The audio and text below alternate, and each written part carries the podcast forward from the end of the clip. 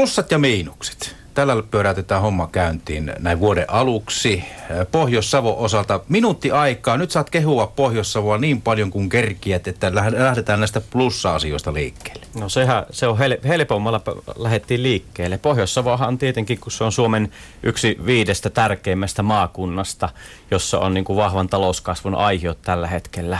Meillähän on seutukuntia, jotka niin kuin etenevät taloudessakin paremmin kuin Suomessa monet monet seutukunnat niin kuin keskimäärin ihmiset on täällä varsin tyytyväisiä elämäänsä. Me olemme vahva koulutuksellinen yliopistollinen maakunta, jonka erityismerkitys koko Suomen kansantalouteen on niin erittäin merkittävä. Että uusia investointeja on luvassa koko ajan Pohjois-Savoon tulossa, oikein megaluokan investointeja, oikeastaan maailman suurimpiakin. Niin, niin mikäs tässä? Pohjois-Savo on tällä hetkellä niin hyvässä kuosissa. Hyvä. Pitkä lista, näin minuuttiin. Ja otetaan sitten vielä nämä miinukset. No miinuksia on aina hankalampi tietenkin näin niin savolaisella vaatimattomuudella keksiä, mutta jos jotakin saisi valita tietenkin, niin, niin osaavaa työvoimaa me tarvitsemme enenevässä määrin näille kasvaville aloillemme ja, ja, tota, ja, ja sitä pienyritystoimintaa, sitä saisi olla ehkä vielä enempi ja sen eteen töitä kyllä tehdään. Pohjois-Savon liitossa nyt kevään äh, niin työsarkana tärkeimpänä sellaisena ja eniten työllistävänä on sote-valmistelu. Mitä se käytännössä tarkoittaa teidän töiden kannalta?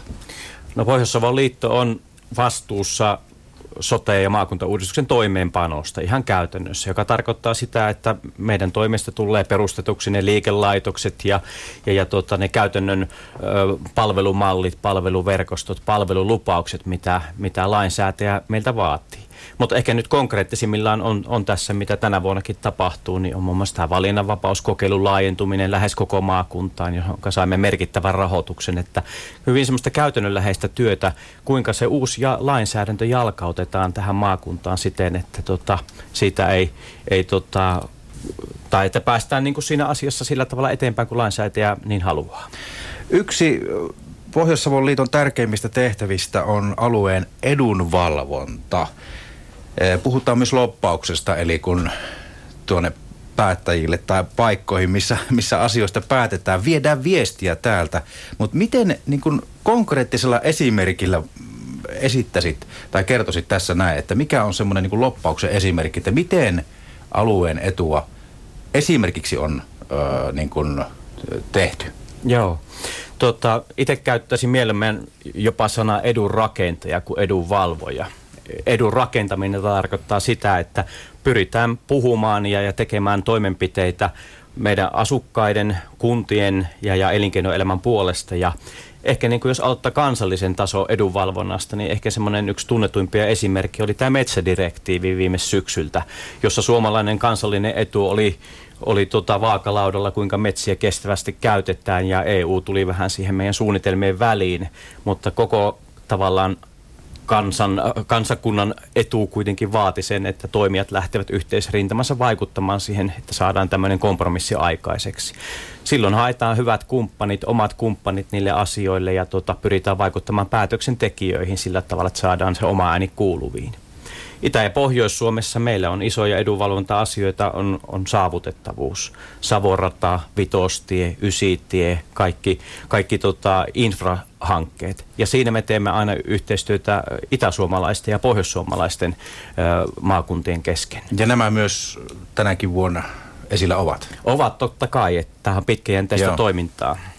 No sitten tähän henkiseen vireeseen. Jotenkin tuntuu sille, että aina kun Itä-Suomesta uutisoidaan, uutisoidaan niin kuin, että miten täällä menee, niin jollain tavalla esille nousee se, että on sairastuvuutta ja mielenterveysongelmia ja pois muuttua ja tällä tavalla. Mutta toisinpäin täällä on tosi hyviä onnistumisia, Ponsse esimerkiksi ja, ja niin kuin terveysteknologia, mikä ei sillä tavalla näy, että koko ajan tulee sellaisia tuotteita, innovaatioita, mitkä menevät maailmalle ja tänne tullaan ihmettelemään jostain muualta maailmasta asioita, että miten täällä osataan. Että miten sä tätä henkistä virettä niin kuin analysoisit Pohjois-Savon osalta, että miten meillä nyt täällä niin kuin aidosti menee? Joo. No sanoisin ensinnäkin noista yritystoiminnasta, että meillähän on siis reilusti sanottuna maailman parhaita yrityksiä omilla toimialoillaan.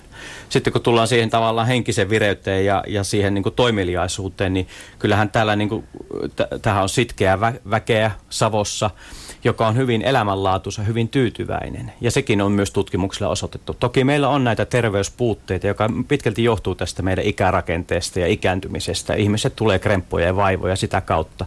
Mutta meillä on niin kuin koko ajan nousemassa uusi erittäin innovatiivinen sukupolvi, joka, joka kasvaa ja, ja kouluttautuu ja, ja tekee tästä maakunnasta entistä ehompaa. Millä keinoilla siihen voisi vaikuttaa, että ei tämmöinen, ehkä puhutaan savolaisesta kateudesta tai kenties siitä, että ei uskalleta epäonnistua, niin jotenkin siitä vielä päästäisiin eteenpäin, että mikä olisi tämmöinen suunta tai semmoinen niin kuin jollain tavalla keino tähän? No aidosti semmoisen tota, ylpeyden tunteminen omasta tekemisestään, että tota, ja varmaan sitä vaadittaisiin sitä pohja, pohjalaista otettakin enempi, että tehdään vaan entistä paremmin ja olla ylpeitä toisistamme ja toistemme tekemisistä.